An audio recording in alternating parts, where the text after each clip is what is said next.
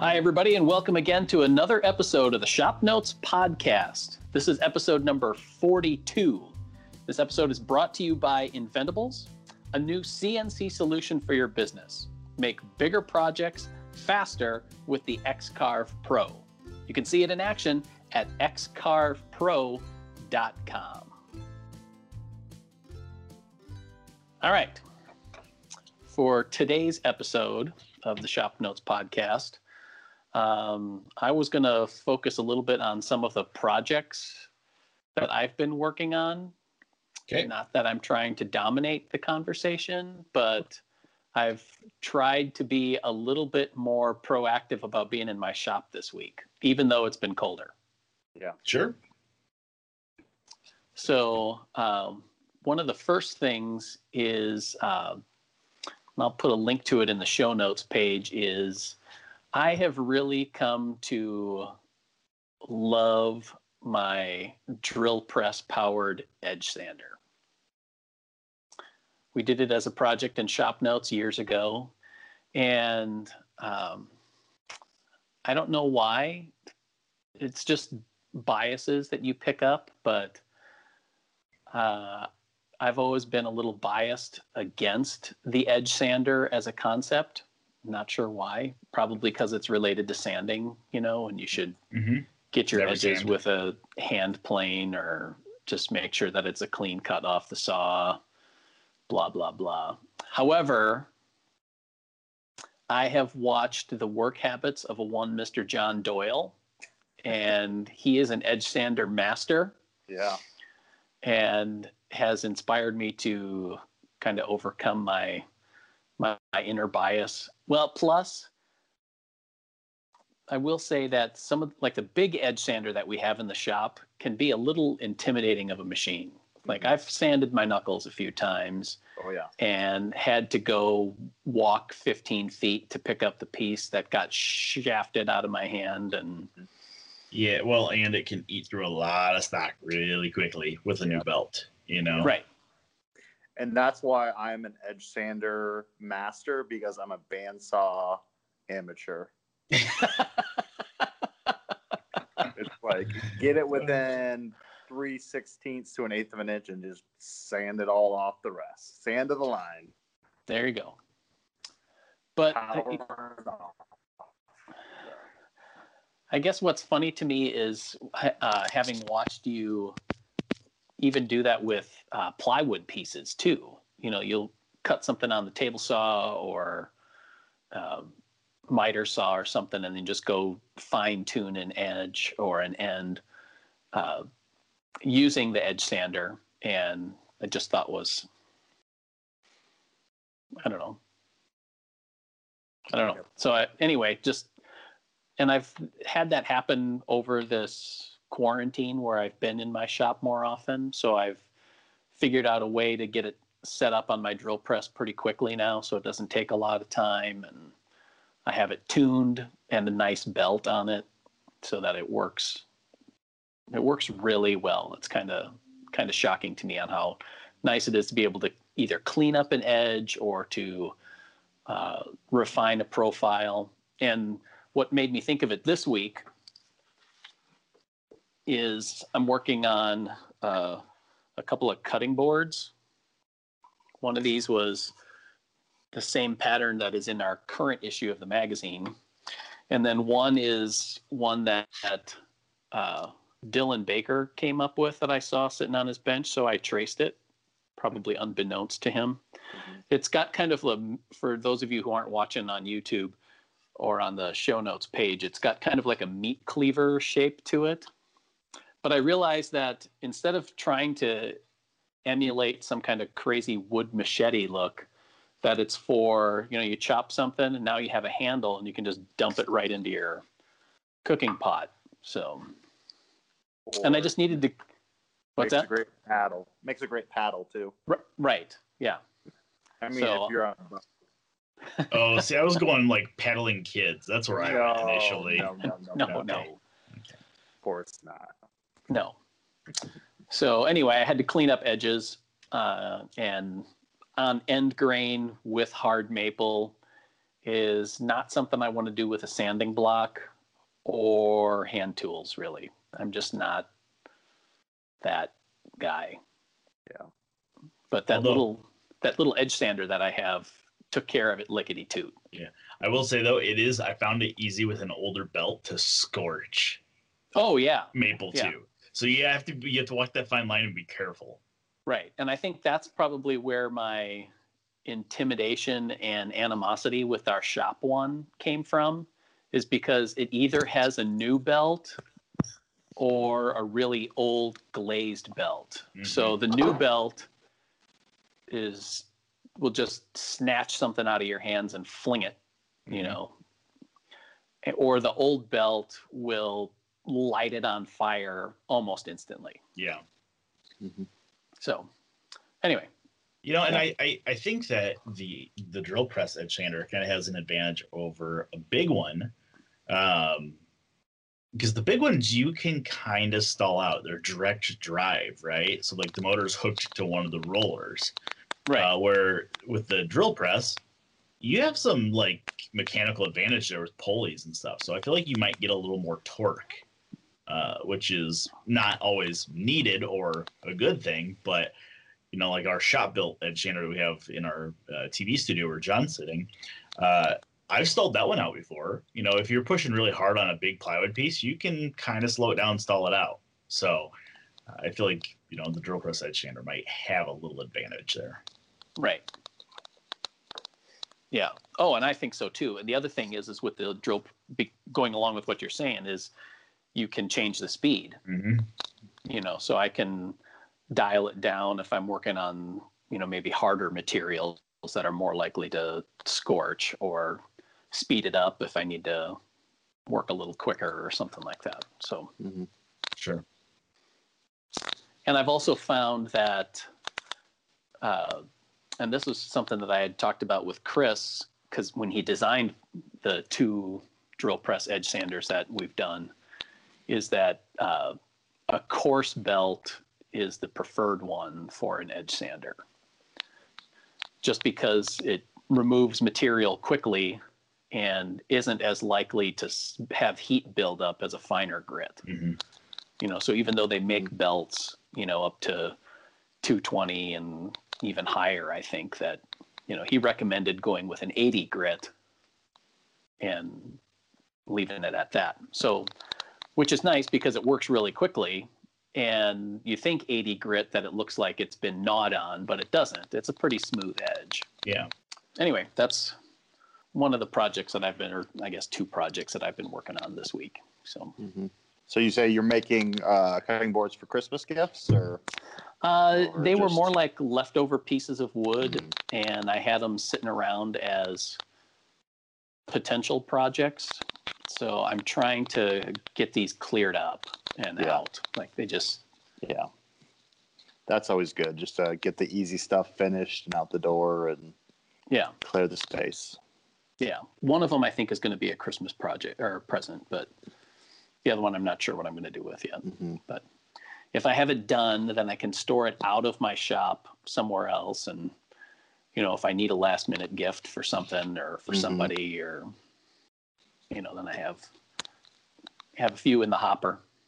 hmm You were probably trying to be all covert about it, and I just like blew the surprise for whoever is watching or listening to this. So sorry about that.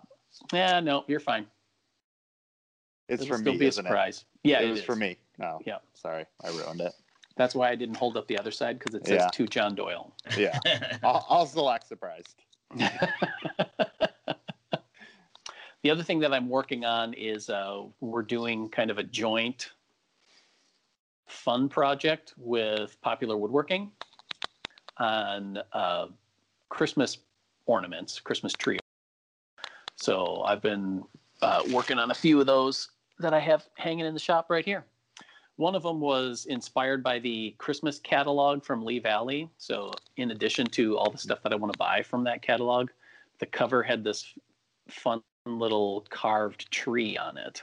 hmm So, uh, and I had a bunch of pine that I've been messing around with in the shop. So I thought I'd try and make something similar to it. Mhm. So I did that. Um, and got to use a shave horse that I picked up from a recent company auction uh, that we featured in the magazine. And I wrote the article for it, the, the project article. Uh, Ted Kralicek, one of our former designers, designed and built the original. So uh, it's kind of fun to be able to use, and it's just a different, enjoyable way of working. Mhm. And then I thought I wanted to do one other ornament just to be kind of fun about it, and I wasn't sure what I was going to do, and was kind of racking my brain over it. And then it came to me uh, I have one of my favorite artists is a guy who is a mid-century modern guy, Charlie Harper. I'm holding up one of his books here, Mhm. and he has he's done a variety of birds and things like that. And I saw his cardinal Mhm.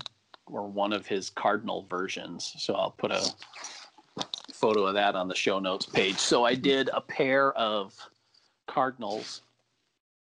I'm not quite done with the painting, so I did a I did a male and a female. Mhm.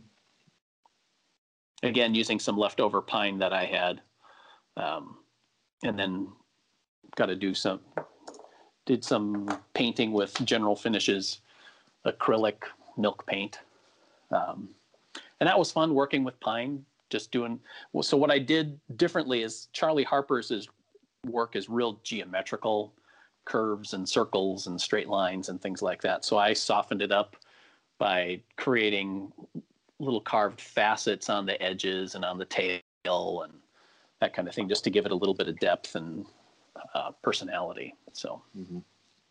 Yeah, there's nothing that makes you feel more like a superhero than having a sharp hand tool and pine. Like, That's exactly yes. right because the little knife that I was using, you know, I roughed it all out on the bandsaw and then, you know, I had my carving knife and all of a sudden it's just like, zoop, zoop, zoop. Oh, I Mhm. guess this is going to go a lot quicker than I thought. Yep. Yep. Yeah, I was working with pine recently and had a sharp hand plane and chisel, and it's like, yeah, I'm a pretty good woodworker. Made me feel good. So cool. yeah. You guys got anything? I don't know. It seems like since we got the TV show done and we're kind of at the beginning cycle of a new issue, it's like I have time to get all of these projects that I have on my to do list started. And it's just like I'm all excited and running around and like not really getting anything accomplished, just getting a lot of things started. I don't know if you ever go through cycles like that. Oh, yeah. like, oh, I'm gonna, Would- I'm gonna get all these things done. And I'm gonna do them, and but a lot of a lot of startups. But then I need to get to the the finishing yeah. step, which is the hardest part.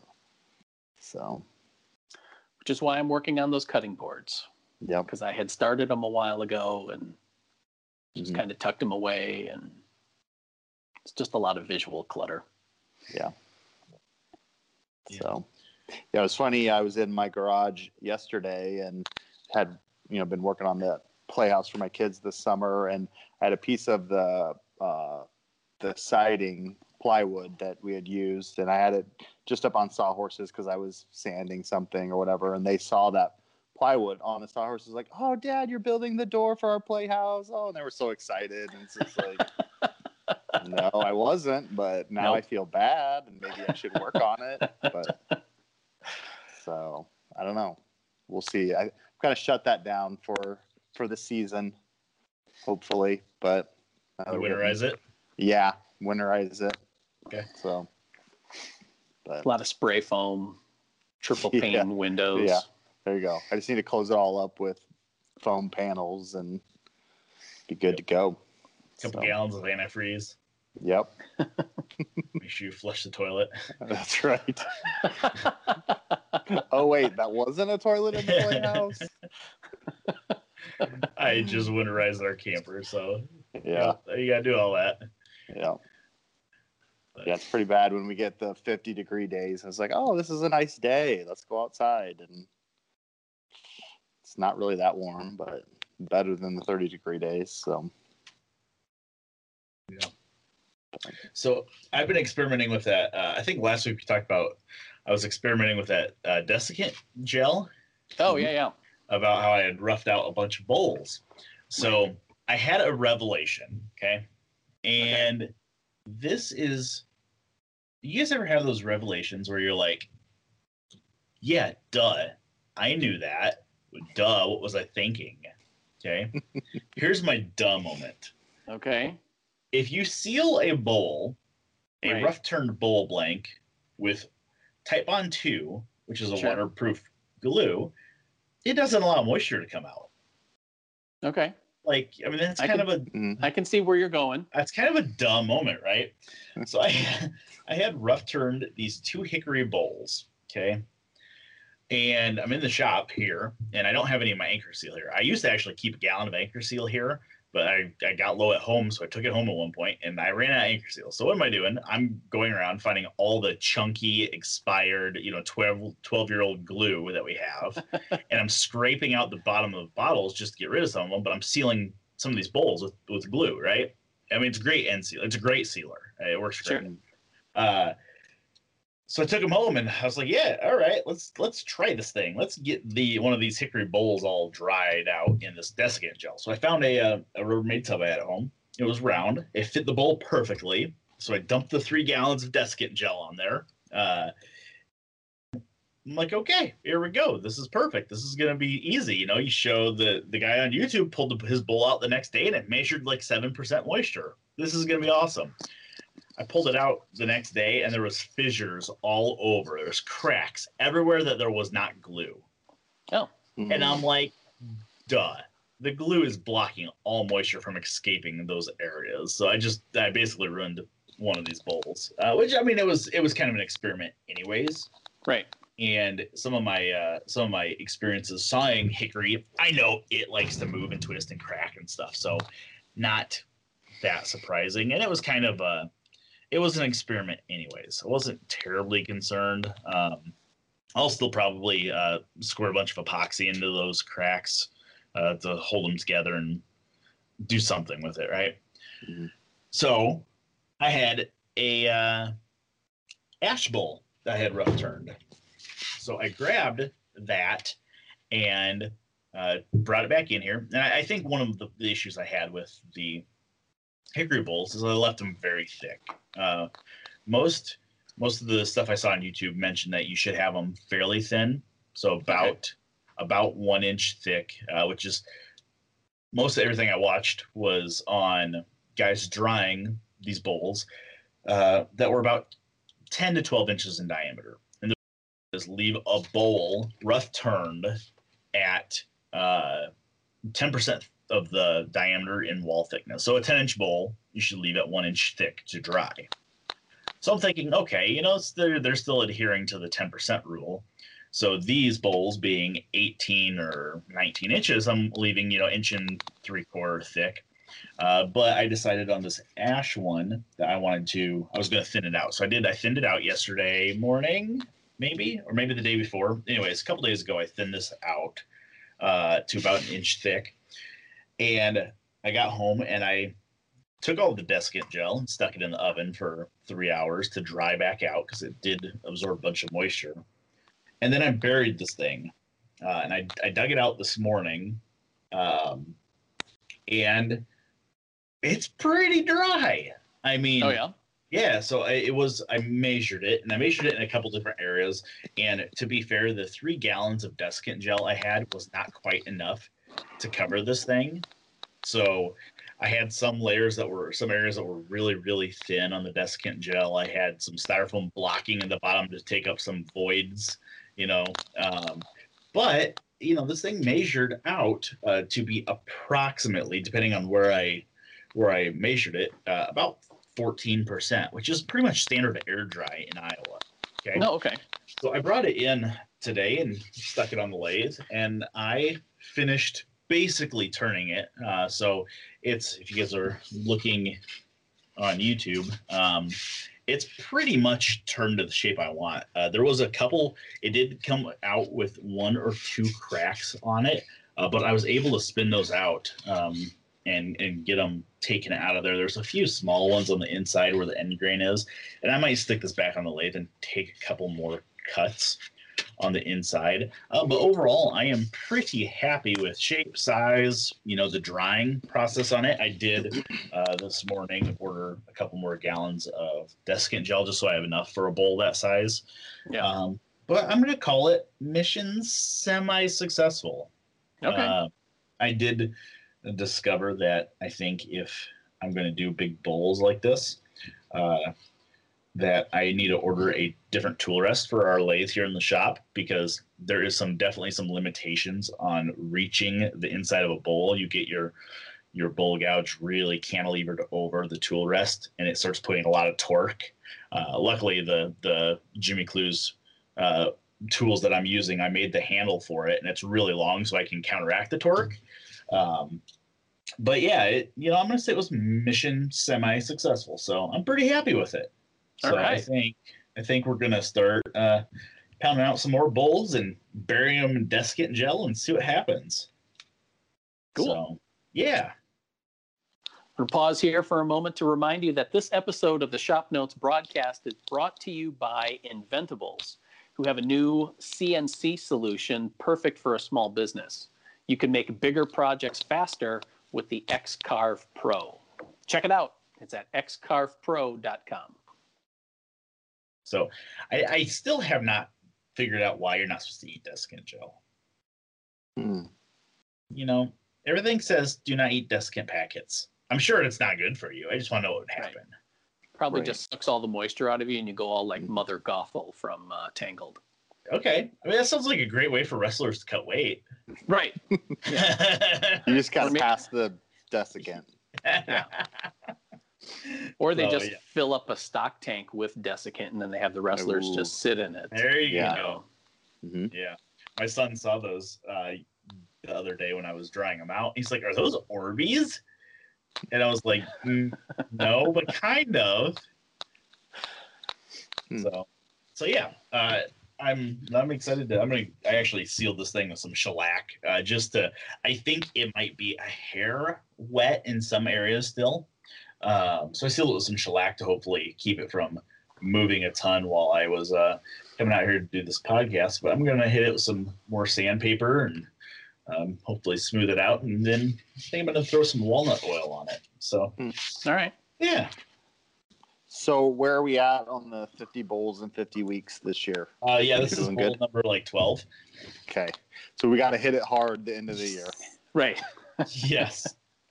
Yeah. These last uh, eight, nine weeks, we're going to have to, Go we're gonna have to go, go nuts. Okay. Go I think down. we can do it. Yeah. I think we can. Sure. And we're going to probably have to be pretty liberal on what we're calling a bowl or a vessel. Right. Right. Yeah. Two cutting boards, vessels. Yep. Yep. Um, you know, it's I did actually. So I finally brought home my second uh, vice stand too. John helped me a little bit in my truck this morning. On top of all the basswood we filmed cutting yesterday, it was still in the back end of my truck. So I loaded that up and brought it in there. I figured out I'm out of leg screws to attach it to the wall, so Mm. I have to get some of those. But yeah, So is your shop uh, reorganization coming along then? Oh no, no. That's why that's why I'm in this room because I'm ashamed to be in my shop right now.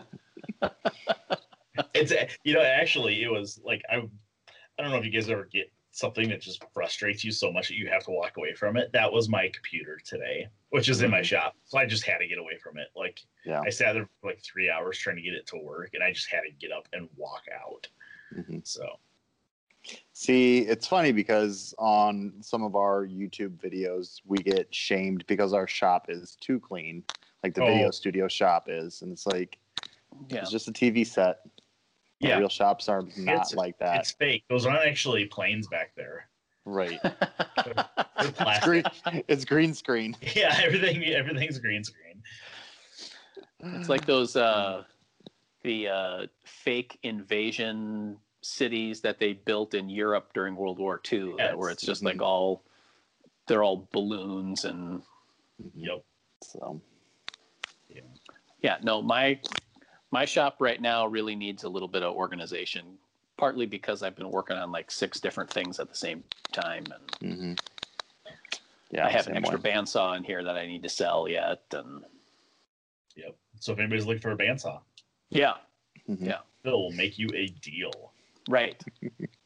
They can buy the story of like this was Phil Huber of the Woodsmith Shop's bandsaw. Yeah, with a He only custom. used it on Sundays on the way to church.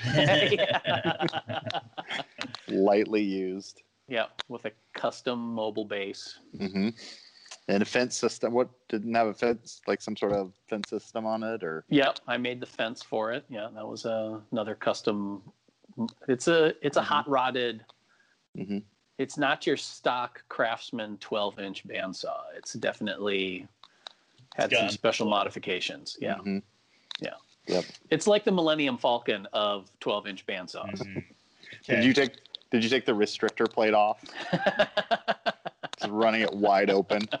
You have it overclocked, yeah, Yeah. water cooled.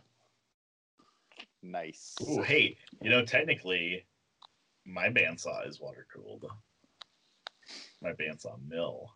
oh yeah. So, what can I the say? water Like- from the trees. The Yes. sweat from your Yes, that's true. Yeah, but you know, no, it, my shot. This whole, this whole shop reorganization thing. I don't, I don't remember exactly where it's. Well, it started because I was getting the bench vice stand, or I built the bench vice stand, right? right. Mm-hmm. and it kind of like one thing led into another and then all of a sudden all my tools are on the floor. And i didn't do it and i don't know how it happened. So it, it's it's honestly a good thing because a i'm finding some tools that i i have that i have doubles of that i don't really need right? Like so i had a for example a dado blade that i bought from harbor freight when i was oh, probably 10 years ago when I was building, well, seven years ago when I was building my son's crib. And I had actually gotten a nicer one. So it's like, well, I have that old Harbor Freight one. I don't need two Harbor, I don't need two dado blades, right? Right. So it's stuff like that, or finding, uh, you know, f- three different antique jeweler saws. Like I don't need those. Like I got my nice, I have a nice Knew Concepts, and I have a nice uh, blue spruce one. Like I don't need those. So it's like I'm finding random stuff like that that I don't really need. Uh, so it's like okay, let's thin the herd a little bit, and I'm also um, I in my shop I had basically I had all my woodworking related stuff in there. So like I had a book case in my shop that had a bunch of woodworking books and magazines and journals and just random stuff in it. It's like I really could use that space for lumber storage instead of a bookshelf because that's dumb. Why would I have that in my shop? Not saying anybody that's listening that has a bookshelf in your shop is dumb, but I just in my shop it was dumb. So it's like I'm just I'm rethinking my entire shop layout. So Um, if you only have one dado blade stack, how do you cut two inch wide dados? Hmm. mm, radial arm saw. One one pass. Just Yep. Exactly. That's his other mod. Is he put a he put an extra long arbor Or it's on an his arbor table saw. extension. yes. The uh no, it's funny. I decided speaking of the dado blade, I got rid of it this weekend. Okay. And not that I needed any more lumber, but somehow I ended up trading my dado blade for some lumber. Like I had a guy randomly message me said, Hey, are you interested in trading your, dado blade? 'Cause I, I think I put like 25 bucks on it, right? Like I, it was it was actually like an $80 dado blade from Harbor Freight, which I thought was uh, was crazy when I bought it. yeah. Um, but he's like, "Hey, do you want to trade your dado blade for some teak? I have some rough sawn teak." And I'm like, "Where did you get rough sawn teak?" But yes. from his teak tree here in Iowa. yeah. Yeah. So I discovered teak has the largest leaf in the world. Did you know that? No. Or one of the lar- one of the largest leaves in the of any hardwood tree. They are 24 by 36 inches. Wow. Oh, Who knew? A lot of chlorophyll. yeah. Yep. Knowing is half the battle. It is. Yep. So, Hmm. needless to say, I have some. It, all the teak he had was fairly short, so I had a bunch of like maybe three and a half inch by 16 inch boards, like Mhm. perfect outdoor lantern size. Mm, Oh okay. yeah. Yep. So Nice. Yep. Finish them with some teak oil. I don't know how they press the teak to get that oil out, Mhm. or do they do they milk it like? From the teak teak.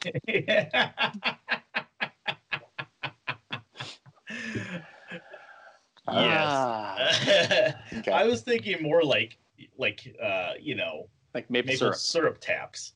Mhm. Oh wait, I have HR. Like, listening in. should I take that call? Probably. Uh, Okay. yeah. So I think I've been somewhat a little maybe jealous of Logan and his sawmilling recently. So I uh, I brought this up in a podcast I don't know about a month ago that I have this uh, hand rip saw, and that it needed to be sharpened. So I tried sharpening it, and I believe that I was fairly successful on it. So I was doing some milling of my own by hand with some. Uh, I think this was red pine that we discovered or figured out that it was that I got from Chris Fitch. Sure. Hmm. So I had a couple of blanks of it that had relatively straight faces that I could start to do some hand resawing. I've seen a few articles about it in some of the other titles and just wanted to give it a shot. And it's stuff that is too big for my bandsaw right now. So a fun hand tool technique to it's not like I'm going to go into business on it or anything, but it was an interesting skill because I think it, you know, overall it's going to end up helping me to be a better hand sawyer Sure. in you know being able to cut straight and follow a line and uh, and go with it. So I made a been making a variety of cuts this week. I think I did about five or six, maybe a few more. Um, trying to do like half inch material from some of the pieces that I had, just because you know for smaller projects, half inch seems like a good size to work with. Um, Mhm. and then I did a slightly bigger piece. I did one that was inch and a half, and this one is like almost nine inches wide, just about two feet long. And I'm gonna do uh, make something for my wife for Christmas with that one. So Okay. she does not listen to the podcast, so I'm safe on that. Yeah. FYI. So, so I'm going to ask you this: after okay. after ripping with that handsaw, Yeah. do you have any desire to make a frame saw? Uh, Because that, I mean, traditionally that's how you would resaw lumber, right? Is with a, I mean, you could use a rip saw, but a frame saw, I think, is is seen to be a little easier. Right. I get that. Uh, what what got me started on this, admittedly, is and this should come as no surprise to anybody else, is that we are aware of the other woodworking titles magazines that are out there. What? There's other magazines. And uh, Fine Woodworking a couple years ago had an article by the guy who's the supervisor at the um, cabinet maker shop at Colonial Williamsburg, Bill Pavlak. Uh, and he did an article on resawing by hand and said that when he's doing it, he uses a handsaw, a traditional handsaw like that, for pieces up to about 12 inches. Okay. And then once you get above 12 inches is when he goes frame saw. Okay.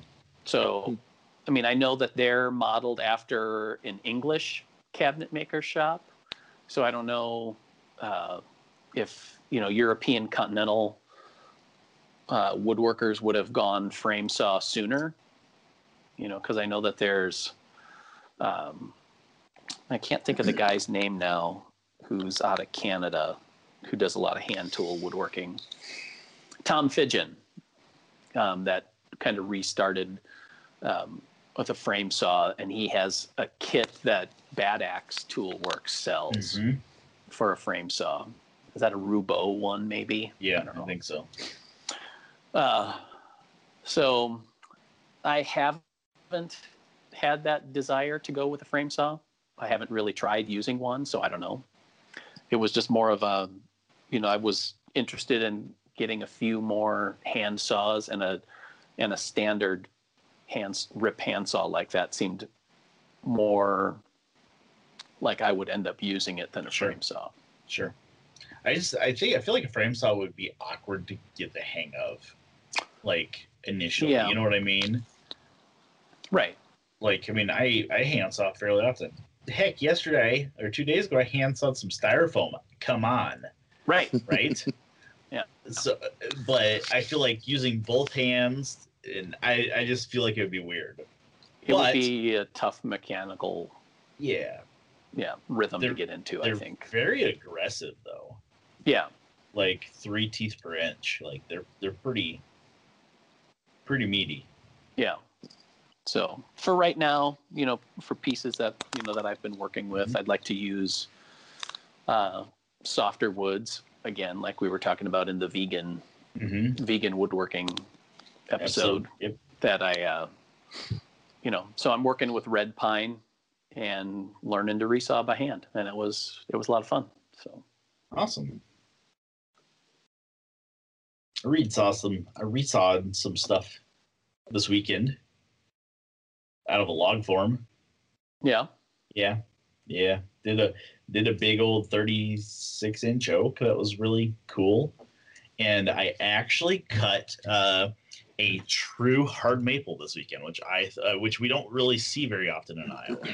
oh yeah Um, but yeah, it was a Green Mountain maple, and it was probably one of the cool. I think I sent you guys a picture of it when I was oh that it. one It's- yeah yeah yeah, it was like one of the coolest, most colorful pieces of tree I've ever cut. It was pretty awesome. So Hmm.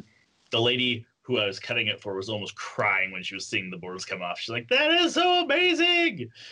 She's, she, I guess, I guess she had people like telling her she was nuts for because this was a derecho tree, right and she had people telling her she was nuts for saving this trunk of this uh, maple tree.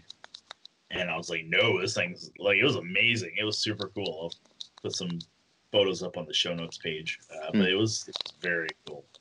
yeah So did she keep that at her house, or Yeah, what, she did. what was Yeah. it? Yep, she was in she was in Marion, uh, Oh, okay. yeah, Marion, Iowa. Um, a lot of a lot of the places I've been sawing have been in Marion. I don't know if uh, that's kind of the northeast side of Cedar Rapids. I don't know if if the northern half got hit a little harder than the southern half um, Yeah. Of the city or not. But yeah, So you've still been spending a lot of time over there, in the Cedar Rapids area.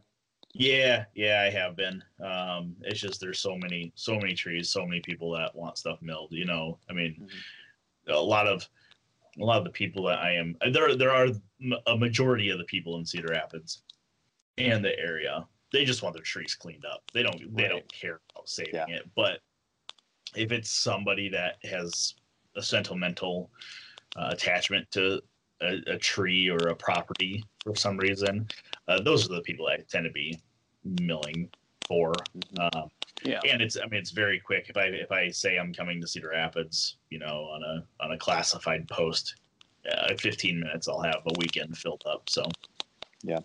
So yeah, a lot of walnuts, a lot of a lot of big oaks. Um, that maple tree this weekend.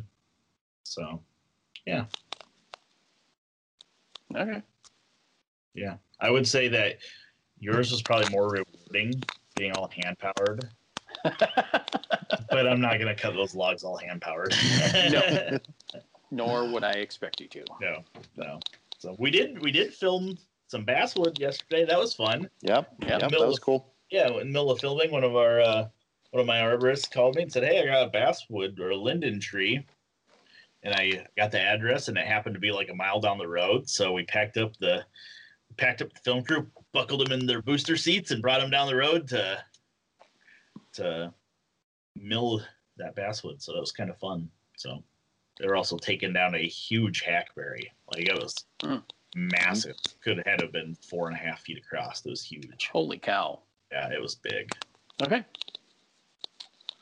Well, I think that wraps up another episode of the Shop Notes podcast. If you have any questions, comments, or smart remarks, we'd like to hear from you. You can leave them in the comments section on our YouTube channel, or you can get a hold of us by email, woodsmith at woodsmith.com. We'd also love you for you to rate the podcast. You can do so wherever you get your podcasts from, your local podcast atelier or small business.